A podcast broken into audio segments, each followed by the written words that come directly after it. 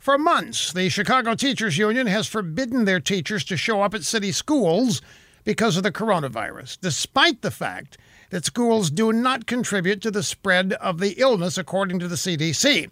So lately, the Chicago Teachers Union has been negotiating with school administrators who want to begin the process of reopening the schools on a gradual basis, something other cities and states have been doing for months.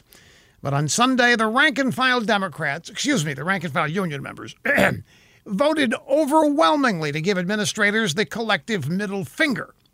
They said they would not return to the classroom despite an order requiring 10,000 teachers to show up this week. Chicago Mayor Lori Lightweight is pleading with the union to return to work to no avail. Thousands of Chicagoans have been thrown out of work, many evicted because of the shutdown. Scores of small businesses have closed their doors for good. Parents who can't afford to pay somebody to watch their kids are forced to remain at home, can't go to work, or look for work. All the while, these union members have been getting their paychecks and they still refuse to go back to work. This is what your Democrat Party's endless shutdowns are doing to America, and they couldn't care less. This is exactly what they want to happen.